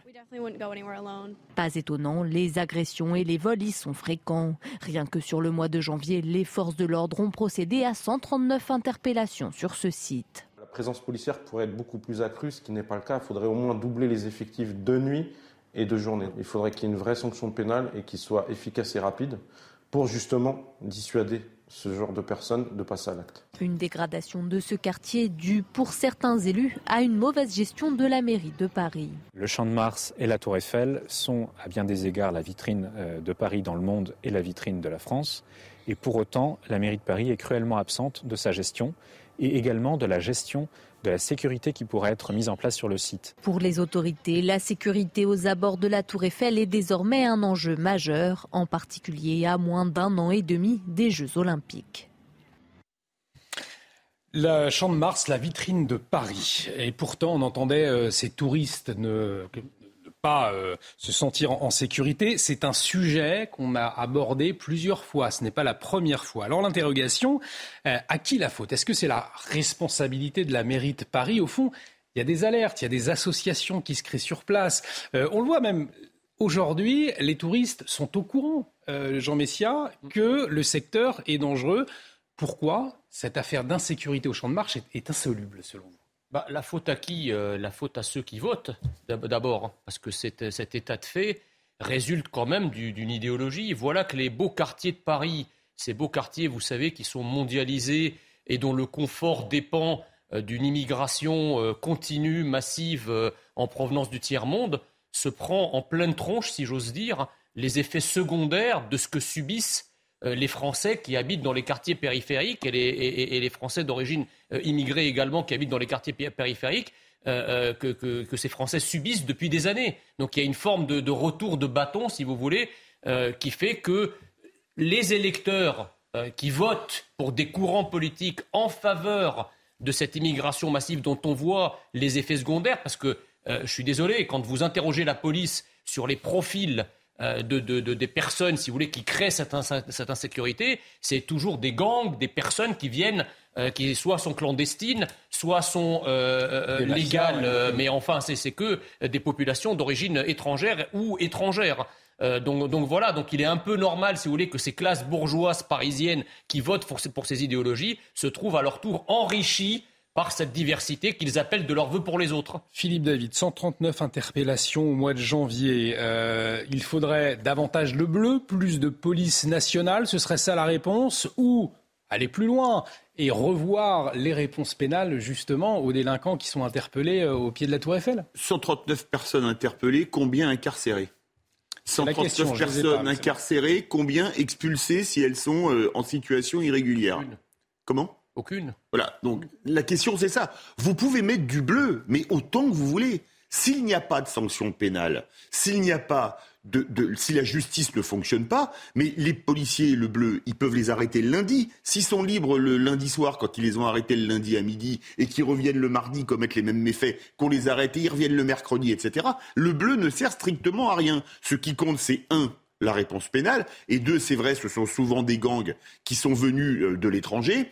Et deuxièmement, le contrôle des frontières. Et surtout, l'application de sanctions pénales et d'expulsion pour les personnes qui viennent euh, commettre des méfaits en France. Mais ça, dès qu'on dit ça, on est pris pour un extraterrestre, alors que c'est le béaba. Le bleu, vous pouvez en mettre autant que vous voulez. S'il n'y a pas de sanctions, Éric Revel. Alors, bon, moi je vais faire un commentaire peut-être un peu plus euh, concret que ces messieurs qui ont fait un commentaire très Ah, intéressant. c'est mais très concret ce que j'ai mais, dit. Mais voilà, en fait, euh, il y a un vrai problème, je pense, et il faudrait peut-être poser la question à Hidalgo, la maire de Paris, parce qu'en fait, le, le Champ de Mars, il appartient à la mairie de, de Paris. Hmm. C'est euh, 7e arrondissement dont Rachida Dati est la maire, mais en fait, ça appartient à la mairie de Paris. Donc, en fait, les questions de sécurité, et là, c'est pas un sentiment d'insécurité, parce que les chiffres que vous avez donnés sont tout à fait concrets. En fait, se pose la question de euh, quelles mesures la mairie de Paris pourrait mettre en place pour mieux contrôler les allées et venues, par exemple des, des caméras de vidéosurveillance, par exemple euh, la question d'armer ou pas la police, police municipale, municipale. la question de fermer le lieu à certains moments. Or, on a vraiment l'impression, pardonnez-moi, mais j'aimerais bien entendre la maire de Paris sur ce sujet, que par idéologie, vous savez, il a fallu très longtemps pour que certaines mairies de gauche euh, aient recours à des caméras de vidéosurveillance. Alors Jean Messia trouve que ça sert à rien. Moi, je trouve que c'est. Attendez, je, je termine. Que c'est quand même relativement dissuasif. Et en fait, quand vous regardez euh, l'affrontement qu'il y a eu sur les propositions, par exemple, de la maire du 7e, Rachida Dati, face à ce que pense Madame Hidalgo sur la protection du Champ de Mars, il y a un gap. Il y a, à mon sens, à mon sens, c'est de l'idéologie pure. C'est-à-dire la sécurité, qu'on soit de gauche ou qu'on soit de droite, c'est une sécurité dont chacun veut bénéficier. Parce que derrière, il y a des enjeux Bon, il y a des enjeux de sécurité, bien sûr. Il y a des enjeux de bien-être. On ne peut pas tolérer euh, qu'une qu'une jeune fille étrangère soit violée sur le champ de Mars. Mais il y a des enjeux économiques colossaux. Vous savez, il n'y a plus beaucoup de secteurs qui exportent en France et qui génèrent de la devise. Le tourisme reste un point capital, si j'ose dire, pour la France. Si le bouche à oreille continue de se répandre que dans les endroits emblématiques de, soi-disant, la plus belle ville du monde ou ce qu'il en reste, on se fait agresser, ben les Mais- touristes, ils iront peut-être ailleurs. Et c'est tout ça dont on va se priver. Jean Messia et Karim Abrik. Ce qui, est- ce qui est fascinant, je ne dis pas que les caméras de surveillance ne servent à rien, bien sûr qu'elles servent, mais si derrière, en, ay- en ayant identifié les gens avec ces caméras, et là je rejoins ce que disait Philippe David, il, il ne se passe rien parce que les Ah, gens sont déférés, ensuite Bien libérés, Bien ça, ne- ça- sert pas oui. à grand-chose. Oui. Ça c'est la première chose. Vous dites, là, en- vous dites ensuite, il conviendrait de fermer le lieu. Mais comment diable peut-on refuser de fermer les frontières pour protéger Eh oui, le pays oui, oui, mais Donc on laisse les faites de fron- la politique, Non mais on laisse, Jean. on laisse les frontières Là, ouvertes. concrètement, pour les On- habitants mais du attendez, 7e ben, qui ont le si concrète- voir ce ben, concrètement, concrètement, ou pour quand- les touristes étrangers, c'est un Attendez, scandale mais, absolu. Eric Revel, quand on est infoutu de virer des personnes qui n'ont rien à faire chez nous, eh ben déjà il faut commencer par ne pas les faire rentrer. Or, pour ne pas les faire rentrer, il faut rétablir des frontières. Si vous laissez les frontières ouvertes, ben effectivement, vous allez arriver à la fermeture du champ de Mars, à l'établissement de clôtures. Et d'ailleurs, tous ceux qui appellent à des frontières ouvertes, ils ont des murailles hautes de 10 mètres autour de leur domicile privé. Donc on m'explique, est-ce que, les, est-ce que les murs sont efficaces? Simplement parce que quand c'est des individus et pas pour les pays, vous avez d'autres pays qui installent également, on en parlera tout à l'heure, des, cl- des murs autour de leurs Mais frontières, en protègent les attendant, frontières. qu'est-ce qu'on fait des, des En attendant, qui sont on arrête. Qu'est-ce qu'on fait des Bah, mineurs c'est très simple. qui traînent? Voilà, c'est ça, Premièrement, premièrement on arrête drastiquement l'immigration en, rétablissement- en rétablissant des contrôles aux frontières. Ceux qui sont arrêtés, qui sont sans papier,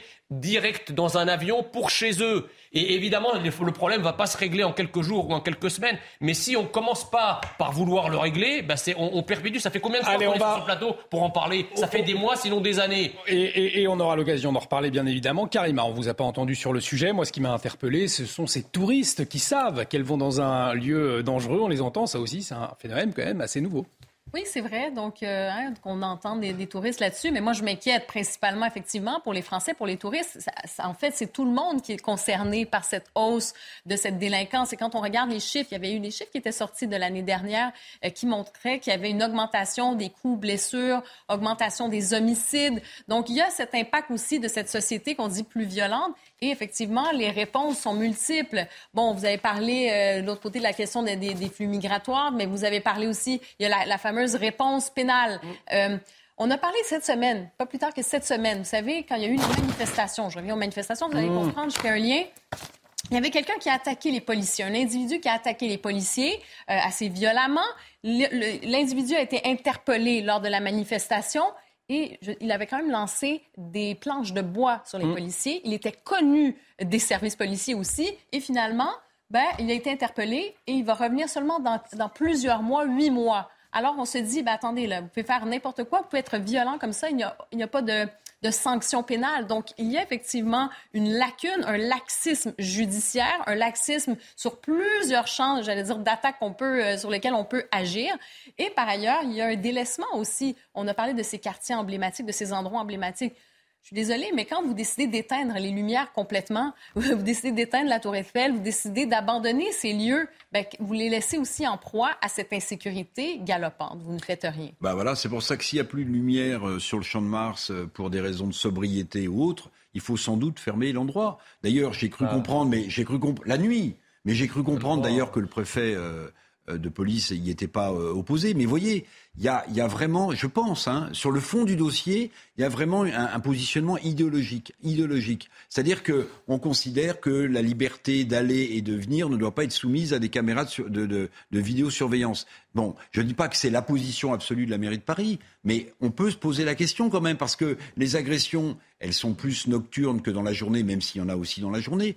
Donc il faut vraiment trouver une solution, parce que si les touristes désertent la Tour Eiffel, le Trocadéro et le Champ de Mars, c'est, c'est pratiquement le produit d'appel, j'allais dire, de, de la ville lumière qui va disparaître. Mais vous, parlez des, vous parlez des clôtures, justement, je vous propose d'ouvrir ce dossier, puisque c'est la question que se posent les, les 27 euh, en ce moment euh, à Bruxelles. L'Union J'espère européenne... que vous avez la déclaration de Mme von der Leyen, elle est intéressante. Eh bien justement, on, en- on va en parler dans un instant, puisque l'Union européenne doit-elle financer des clôtures et des frontières extérieurs pour lutter contre l'immigration des frontières bientôt, vous allez voir des postes aux frontières. Le débat, en tout cas, il ressurgit hein, au sommet des 27 à Bruxelles. Euh, la pression d'une partie des États membres s'accentue en faveur d'une telle solution. Solène Boulan, et on en parle ensuite. Sont déjà 12 pays au sein de l'Union européenne à avoir érigé des barrières physiques à leurs frontières pour prévenir les entrées illégales. Parmi les défenseurs de cette option, l'Autriche, qui réclame notamment que le budget européen serve à renforcer la clôture érigée par la Bulgarie à la frontière avec la Turquie. Toute clôture n'est bonne que si elle est surveillée. Ce n'est pas seulement la Bulgarie qui devrait être soutenue, mais aussi l'Italie, la France, tous les pays frontaliers extérieurs de l'Union européenne doivent être clairement dans la ligne de mire de la Commission et de notre action. Il faut signaler aux pays frontaliers extérieurs qu'ils ne seront pas laissés seuls pour que nous soyons préparés lorsque nous connaîtrons un deuxième mouvement migratoire. Plusieurs pays, comme le Luxembourg, jugent de leur côté que les murs n'apportent pas de solution. Si un tel financement est jugé possible juridiquement par le président du Conseil européen, la Commission refuse de financer des murs et des barbelés et penche pour des moyens plus techniques. Nous fournirons un ensemble d'infrastructures mobiles et fixes, allant des voitures aux caméras, en passant par des miradors et une surveillance électronique. Dans leur déclaration finale, les 27 appellent la Commission à financer des mesures qui contribuent directement au contrôle des frontières extérieures de l'Union. Selon le Parlement européen, environ 13% d'entre elles sont désormais clôturées. Donc pas de mur, euh, pas de barbelé, euh, Philippe David nous dit Ursula von der Leyen. Néanmoins, est-ce que selon vous, l'Union européenne doit-elle financer ou alors se poser la question de financer des clôtures à ses frontières extérieures pour lutter justement contre cette immigration euh, irrégulière qui pose problème, on le sait, on en parle régulièrement, en- aujourd'hui en Europe Les clôtures, on en a fait entre le Texas et, et le Mexique, notamment entre les USA et le Mexique, et ça n'a pas arrêté l'immigration irrégulière. Il faut quand même rappeler juste une petite chose, c'est que la plupart des gens qui sont de manière irrégulière en France sont rentrés de manière légale. Ça, c'est quand même l'immense majorité. 99% des gens qui rentrent en France n'arrivent pas dans les bateaux des SOS Méditerranée. Ils rentrent avec un visa touriste, avec un visa étudiant, mais ils oublient de repartir. Et après, ils restent. Je crois que la question qui se pose, c'est une question de volonté politique. Je vais vous prendre, il y a une frontière française, et que je l'ai passée des dizaines de fois, qui est surveillée en permanence. Est-ce que vous savez laquelle c'est? Dites-nous. En Guyane? Non, enfin non, c'est en, en métropole. C'est Andorre. Parce que là, vous pouvez ramener des cigarettes ou des alcools détaxés. Et je peux vous dire que là, les douaniers contrôlent. Mais moi, je t'ai contrôlé quasi systématiquement. Pourtant, j'ai pas une mine trop particulière. douanes volantes. Et les douanes volantes qui vous prennent sur la route d'Ax-les-Thermes et de Foix. Exactement. Là, on contrôle. Parce que on considère que ramener euh, des cigarettes ou des alcools sans avoir payé les taxes, c'est gravissime. C'est une question de volonté politique. De toute façon, je vous dis, les 95% des gens qui sont illégalement en France sont rentrés légalement. Donc ce qu'il faut, c'est des contrôler nos frontières, ça c'est une première chose, mais je crois qu'il n'y a pas besoin de murs, de barbelés et de miradors, comme je l'entendais dans le reportage, pour contrôler les frontières. Donc une question politique, pas besoin de murs euh, de barbelés, pas besoin de, frontières physiques finalement, il, s'agit d'une volonté politique avant tout, Jean Messia? bah, Écoutez, ça, dépend du, relief de l'endroit, il y a par endroit où il faut effectivement des murs, d'autres endroits où c'est la mer, on ne peut pas faire de murs. Je suis désolé, il y a quand même des exemples d'endroits où on a fait des murs qui ont, qui ont radicalement stoppé et euh, l'immigration massive, en tout cas l'invasion, et d'ailleurs le terrorisme. Prenez par exemple le mur qui a été construit en, Israël. Pendant des années, les Palestiniens, les factions terroristes palestiniennes faisaient des carnages à partir des territoires palestiniens en Israël. Depuis que le mur a été construit, ça a radicalement fait baisser l'insécurité. Et aujourd'hui, s'il y a des attaques, la plupart sont perpétrées par des Arabes israéliens. Le mur aux États-Unis, tant décrié euh, que Donald Trump avait commencé à ériger. C'était tellement une mauvaise idée que Biden a accordé les crédits pour le, pour, le poursuivre. Donc euh, qu'on ne nous dise pas de grâce que euh, les murs ne servent à rien. Si les murs ne servaient à rien, je reprends cet exemple, pourquoi autour des propriétés privées vous installez des murs et des protections? Si ça sert à rien, ça ne peut pas servir à quelque chose quand c'est privé et à rien quand c'est des pays. Vous comprenez Donc il faut, il faut être logique. Les pays qui ont érigé des frontières extrêmement drastiques, que ce soit des murs ou des contrôles, etc., comme la Pologne par exemple vis-à-vis de la Biélorussie, comme la Hongrie, sont des pays qui ont très peu d'immigration illégale. C'est un fait. Donc on ne nous explique pas que si on laisse les frontières ouvertes, c'est plus protecteur que si on met des contrôles aux frontières. Mais est-ce qu'il n'y a, pas un, symbole aussi, Karim Abrik, euh, d'une Europe qui se présente comme étant une, terre d'accueil aussi Il y a un symbole, mettre des, murs, des barbelés, ça ne passe pas forcément. Non, effectivement, c'est le, le symbole est tellement fort qu'on a beaucoup de mal avec ça. Et euh, pourtant, j'allais dire, regardez aux États-Unis, on a souvent parlé de Donald Trump avec son mur, mais euh, ça avait été, il y a eu des murs qui se sont construits aussi avec euh, Barack Obama, même Hillary Clinton qui avait voté à l'époque où il était des années auparavant, en 2006 notamment, pour des barrières physiques. Alors, il faut faire très attention avec ça. Donc, le symbole est difficile, certes, mais je pense quand même on est rendu à une étape où euh, l'Union européenne voit qu'en ce moment, la gestion des flux migratoires est un échec tel qu'elle est actuellement, que véritablement, il faut retourner à la table à dessin et vraiment revoir complètement. Alors, je pense qu'il faut, oui, un effort qui est concerté, un effort global, mais en même temps, il faut respecter, je pense, la souveraineté nationale des différents États et laisser aussi voir, selon les États, qu'est-ce qui est le plus adapté en fonction des pays. Donc, euh, je pense qu'il y a quand même une certaine liberté d'action qu'on peut avoir. Et je pense que mot-clé, elle l'a dit aussi, Ursula von der Leyen. Donc, probablement qu'il y, y, a ce côté aussi, ce tabou. Elle a parlé d'infrastructure. Donc, moi, j'ai l'impression que... Non, mais c'est ce que je dis. C'est que j'ai l'impression qu'on peut jouer avec... C'est assez élastique, des infrastructures. En, tout cas, pour le, Premier ministre luxembourgeois, des murs, eh bien, c'est une erreur. On vous écoute pour clore le dossier juste ensuite, Eric Revel. Um, je crois qu'un investissement européen dans des clôtures et des murs serait une erreur. Uh, uh, Surtout quand vous commencez à un endroit, alors vous voulez continuer. Et alors ce sera une frontière, puis une autre frontière. Alors la conclusion sera que nous voulons une forteresse en Europe. Et comme je le dis aussi aux collègues allemands, l'Europe devrait pouvoir se passer d'un mur. Cela fait partie de notre histoire sur notre continent. Du coup, Eric Crevel, si pas de mur, quelle autre solution finalement? Bah, D'abord, déjà, il y a une bonne nouvelle. Il y a une bonne nouvelle, c'est que pendant des années, euh, on n'aurait pas imaginé qu'il y ait un sommet européen sur la question de l'immigration illégale. C'est vrai. Et oui, et oui. Donc ça veut dire que ce qui était tabou, ce qui était hors du champ de la discussion classique, devient un vrai sujet politique pour l'ensemble de l'Europe. Ça, c'est le premier point. Deuxième point, Bon, les mesures qui sont proposées, on peut les discuter, mais surtout, il y a une incroyable hypocrisie, me semble-t-il, de, l'Europe de, Bruxelles. Mm. Vous avez Frontex, qui est une agence de sécurité qui est censée surveiller les frontières euh, de l'espace Schengen. Il y avait un directeur français, d'ailleurs, je crois qu'il y a un directeur tous les deux mois euh, qui démissionne et qui est nommé à Frontex. Mm. Mais Frontex, qui est une agence qui a été créée par les Européens pour surveiller les frontières, n'a pas les moyens de le faire. Donc déjà, on pourrait s'interroger. Alors, cette prise de conscience, ça va peut-être déboucher sur quelque chose. Cette prise de conscience, elle est importante.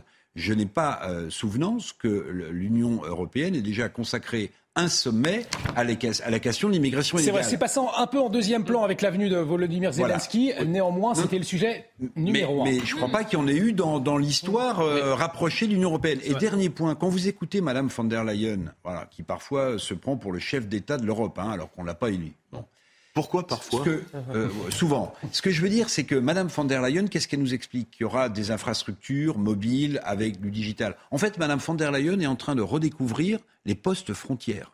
Elle est en train de nous dire que peut-être bien que là où on a détruit les postes frontières, avec les moyens techniques digitaux du moment, ce serait bien de penser à en remettre. Bravo, Madame von der Leyen, vous avez mis un petit peu de temps. Et dernier euh, sujet, j'arrête là. Il me semble me souvenir que pendant la campagne euh, présidentielle, le président Macron avait expliqué qu'il fallait rediscuter de Schengen. Il fallait rediscuter de l'espace Schengen mmh. parce que euh, ça, ne, ça ne fonctionnait pas. Ben, chiche, mettons tout ça sur la table. Mais la bonne nouvelle, encore une fois, c'est qu'on ose parler maintenant d'immigration illégale à Bruxelles. Allez, un dernier mot, Jean Messia, sur le sujet. On va parler de la manifestation de demain aussi, euh, actualité importante. je suis fasciné par les, personnes comme le, comme le, représentant du Luxembourg qui semblent tétanisés par euh, l'idée d'une frontière ou l'idée d'une clôture mais qui n'a absolument rien à dire euh, sur les 120 coups de couteau qu'on subit en France euh, euh, tous les jours, sur l'insécurité majeure que subissent les pays européens qui sont à forte immigration illégale. Donc à un moment, si vous voulez, quand on veut euh, euh, se scandaliser de quelque chose, il faut se scandaliser de la réalité que vivent les peuples européens plutôt que de s'inventer des chimères fantasmagoriques et de se faire peur avec rien du tout au fond. Et on verra ce que donne ce sommet euh, des 27 sur cette question de l'immigration. Je vous le disais à la de l'actualité, c'est cette nouvelle mobilisation contre la réforme des retraites. Demain, les syndicats qui ont prévu également une grosse journée de grève et une initiative particulière les 7 et 8 mars. Alors cette nuit, Emmanuel Macron euh, les a appelés à prendre leurs responsabilités. Ils ont tout de suite répliqué et renvoient le président à sa propre responsabilité. Un sujet de Yael Benamou. Ces déclarations sur sa réforme des retraites sont rares. Emmanuel Macron a choisi d'être à l'étranger, à Bruxelles, pour s'exprimer sur la mobilisation contre le projet de loi. Je sais pouvoir compter sur l'esprit de responsabilité de leurs organisateurs pour que la contestation et euh, les désaccords puissent s'exprimer mais dans le, calme, le respect des biens et des personnes, et avec une volonté de ne pas bloquer euh, la vie du reste du pays. Une prise de parole qui n'a pas du tout plu aux organisations syndicales. Cet appel cette nuit en disant il faut euh, appeler à la responsabilité des organisations syndicales, bah, euh, excusez-moi, mais bordel, on n'est pas responsable depuis le début. Pour Laurent Berger, ces propos sont anachroniques. Pourquoi on nous appelle, nous, aujourd'hui, à pas bloquer le pays? Il est bloqué le pays demain Demain, on a fait exprès que les gens puissent venir, y compris en transport, aux manifestations. Je le dis, c'est vrai en Ile-de-France, comme c'est vrai ailleurs. Au même moment, Philippe Martinez a à son tour invité le gouvernement à faire preuve de responsabilité. On pourrait lui renvoyer la politesse. Quand il y a une telle, un tel mécontentement dans le pays euh, et qu'on a l'esprit de responsabilité, justement, eh bien, mmh. euh, on écoute. Les organisations syndicales appellent à une nouvelle journée de mobilisation ce samedi. Objectif de la CFDT, dépasser le million de manifestants dans les rues. Alors, ce qu'on peut noter, c'est que le chef de l'État, finalement, s'est assez peu exprimé sur le sujet de la réforme des retraites. Là, il le fait depuis Bruxelles. Est-ce que ça révèle un chef de l'État, euh, Karima, finalement, qui craint un durcissement euh,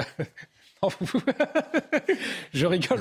Non, non, en écoutant Jean Messia. Jean Messia qui a parlé. Moi, ah, Jean Messia. On ne peut pas faire autrement. Je suis à côté de lui. Donc, euh... Karima, vous nous direz ce que vous, ce que vous allez dire dans, dans, dans un instant. Non, mais je pense, en fait, ça s'est pas passé nécessairement comme ils avaient euh, imaginé. J'ai l'impression que ça, hein, ils pensaient que ça allait passer un peu comme une lettre à la poste, mm. qu'ils allaient avoir l'appui des républicains, de l'ensemble de la majorité. Et finalement, c'est beaucoup plus compliqué. Et entre-temps, on dit que les Français étaient un peu résignés. Hein? Après deux ans et demi de COVID, il y avait mm-hmm. une espèce de fatigue. Euh, il y avait eu des blocages au mois de décembre. Et au contraire. Finalement, du monde dans la rue. Et finalement, non, c'est pas, et pas que ça c'est qu'on a l'impression maintenant, quand on regarde, on écoute les Français, qu'ils ont peut-être un espoir que ça ne passe pas. Euh, il y a quelques temps, il y a quelques semaines, ce n'était pas le cas. On est passé de la résignation à l'espoir. Enfin, moi, c'est mon sentiment. Je n'ai pas de boule de cristal, mais j'ai l'impression quand même que euh, ça s'est renforcé, ce noyau de contestation contre la réforme. Les Français ont décidé qu'ils tiennent à leur modèle de société, ils tiennent à ce modèle social et on, espère, en fait, je pense, quand on écoute les Français, ils se disent, ben finalement, non, on ne veut pas à 62 ans qu'on nous impose cette espèce de productivité euh, ou, si vous voulez, cette même cadence de travail comme si on avait 20 ans. Non, on veut cette protection. Si on arrive à 62 ans et qu'on ne peut plus travailler, ben on a droit à la retraite et si on veut continuer à travailler, ben on pourra le faire. Alors, je pense qu'effectivement, il y a un changement de ton dans la rue et on le sent. Et si je rigolais, c'est parce que Jean-Baptiste avait une moue résignée. ah Justement. Non, parce que c'est vous, vous avez parlé d'Emmanuel Macron qui s'exprimait sur la réforme depuis l'étranger. J'ai dit oui, parce que je pense qu'au fond, vous avez dit oui, s'en fout, un peu de ce, qui, de ce qui se passe en France, puisqu'à chaque fois hmm. qu'il se passe quelque chose en France, il, il en parle depuis l'étranger. Donc on se demande quand est-ce qu'il est en France pour parler de la France et pour parler des Français. Ça, c'est la première chose. La deuxième chose, c'est que euh, je, ne vois pas, il y a toujours un lien inversement proportionnel entre le durcissement d'un mouvement et euh, sa généralisation. C'est-à-dire qu'à partir du moment où un mouvement se radicalise, c'est précisément parce qu'il perd euh, en, extension dans la société. Si c'est un mouvement très intensif, il ne sera pas extensif. C'est-à-dire qu'il n'y aura pas des millions de personnes dans la rue et en même temps un durcissement d'un nombre de plus en plus important de personnes. Au contraire, c'est à mesure justement que euh, le mouvement perd de son intensité en termes de mobilisation que ceux qui se mobilisent vont se radicaliser. Moi, je ne vois pas, si vous voulez, euh, aujourd'hui, euh, comment dirais-je, de mouvement général, si vous voulez, d'élargissement à des groupes de salariés ou à des salariés de plus en plus nombreux euh, qui, se joindraient euh, au, mouvement de, grève. Parce que on sait très bien que les Français sont très attachés à leur pouvoir d'achat. On sait très bien que euh, la grève est coûteuse sur le plan du, du salaire.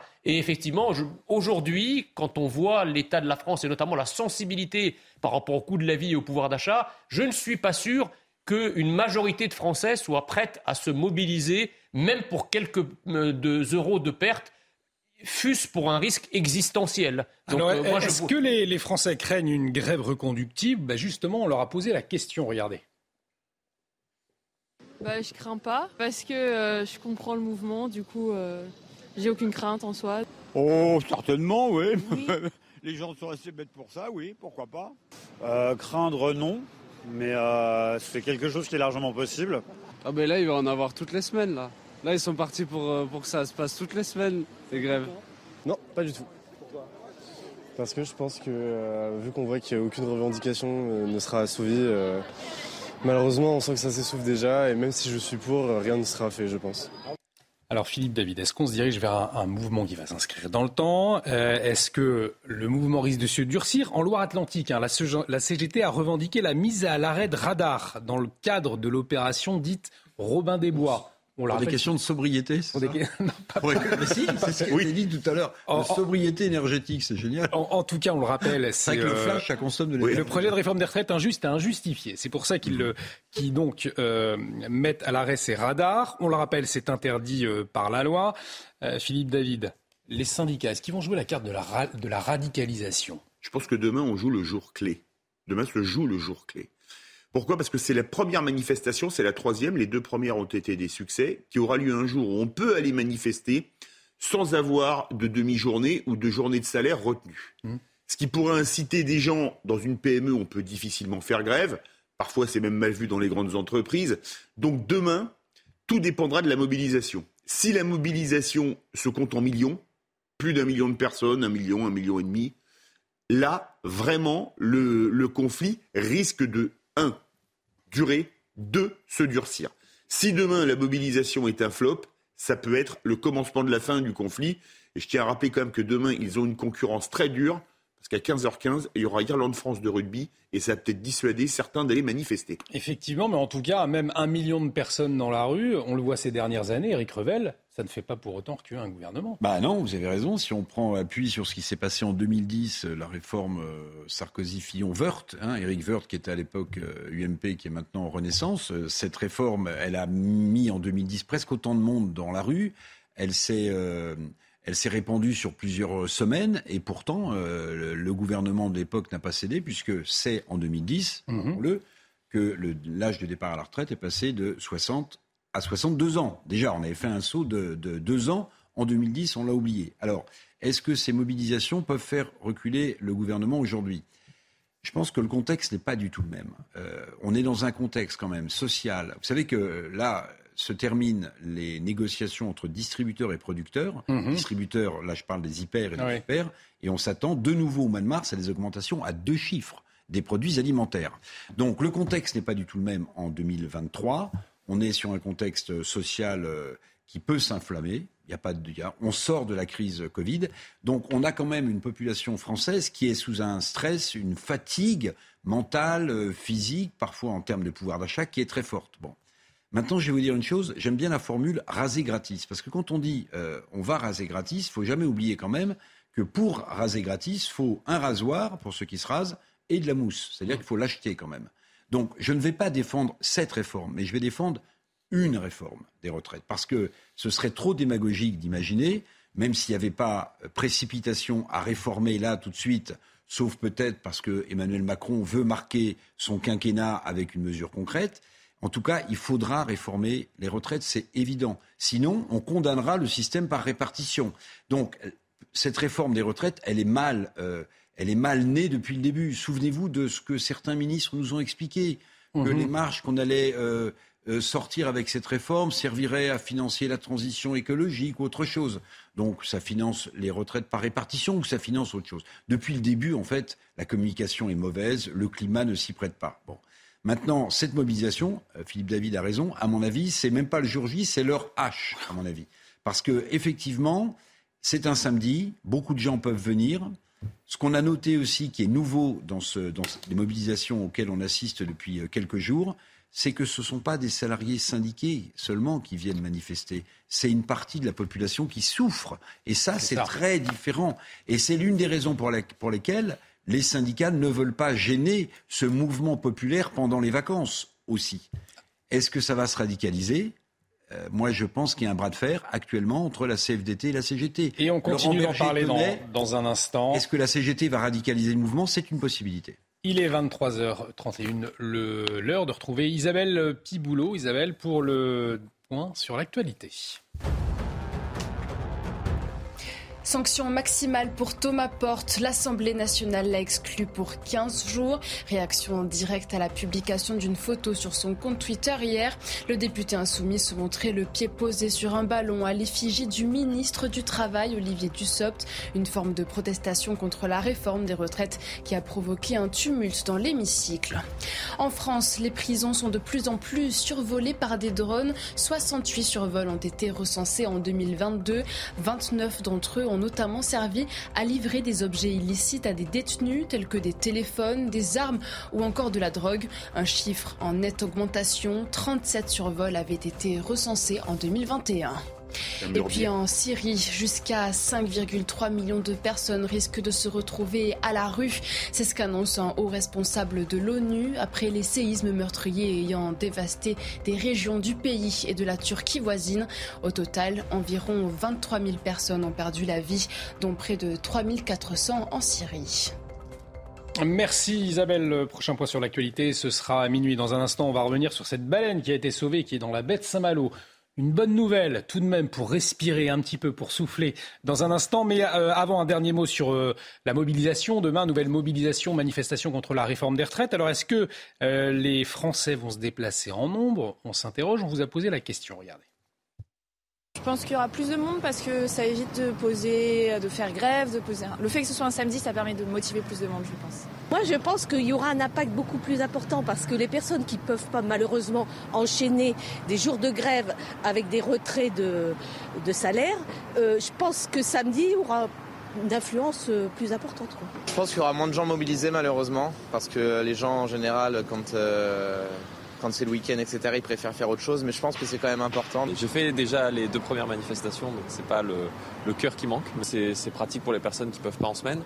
Après, euh, pour moi personnellement, euh, c'est plutôt plus simple en semaine en ayant mon fils à la crèche.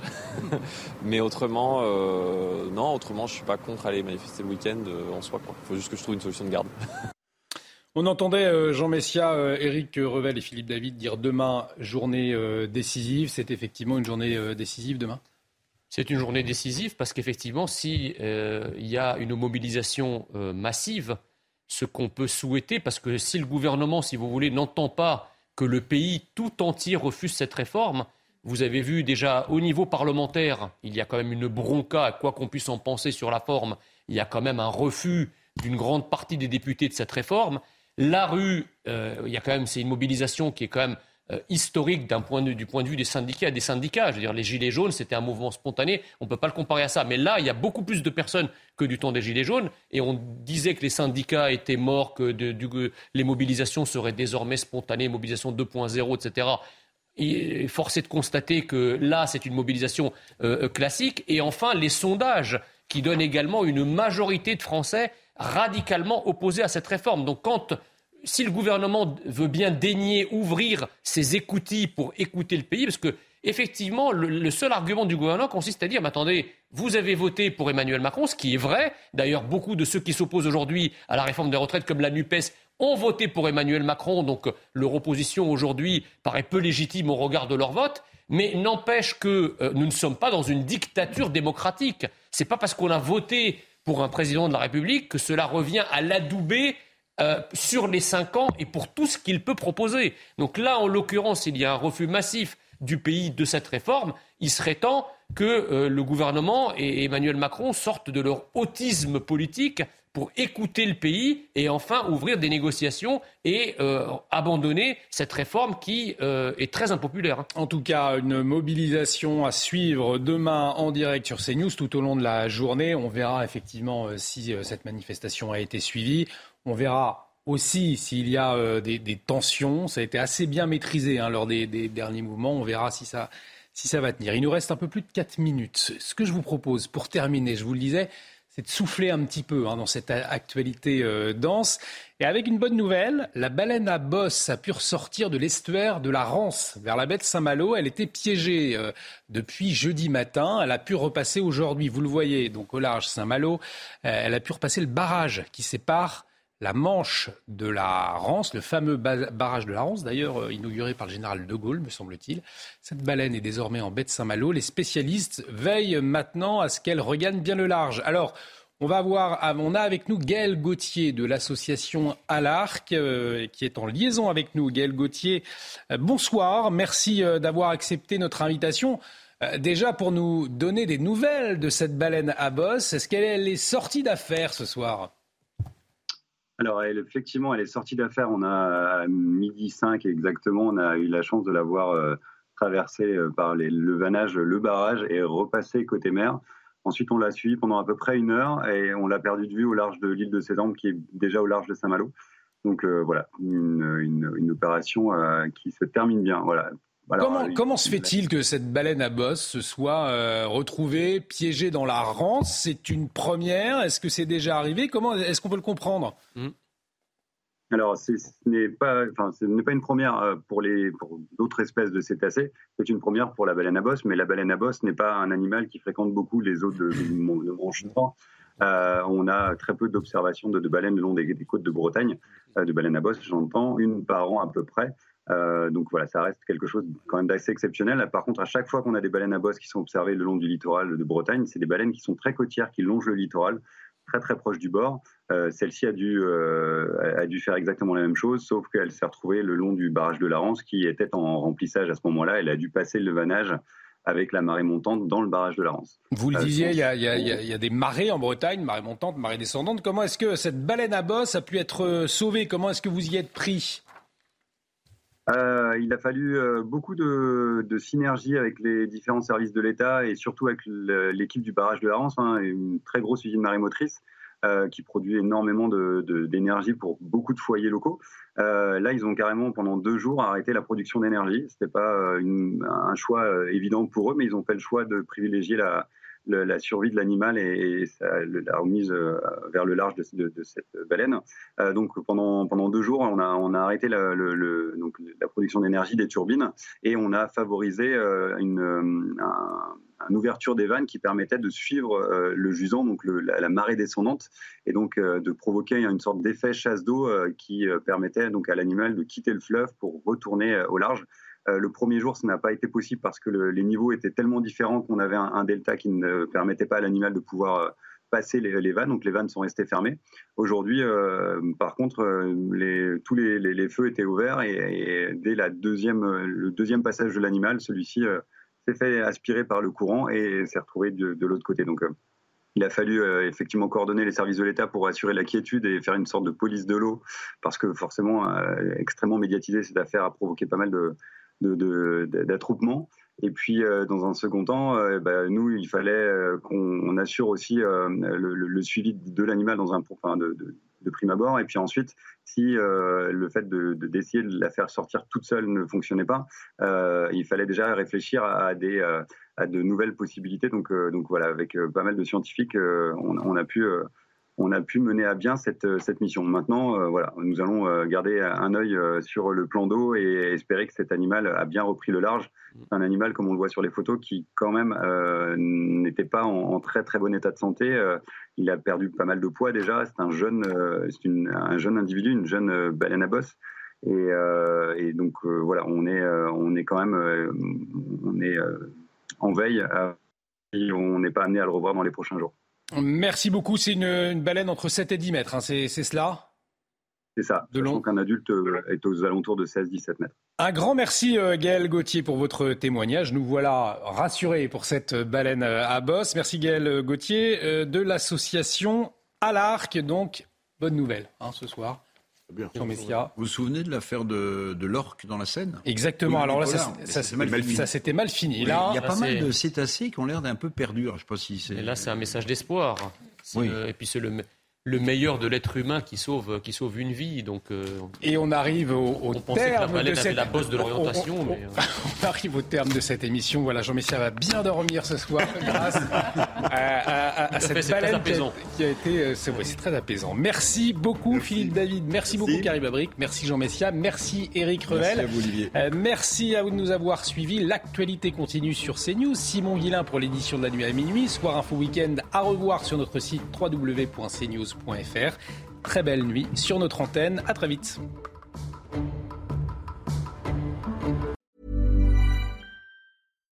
When you make decisions for your company, you look for the no-brainers. And if you have a lot of mailing to do, stamps.com is the ultimate no-brainer. It streamlines your processes to make your business more efficient, which makes you less busy. Mail checks, invoices, legal documents, and everything you need to keep your business running with Stamps.com.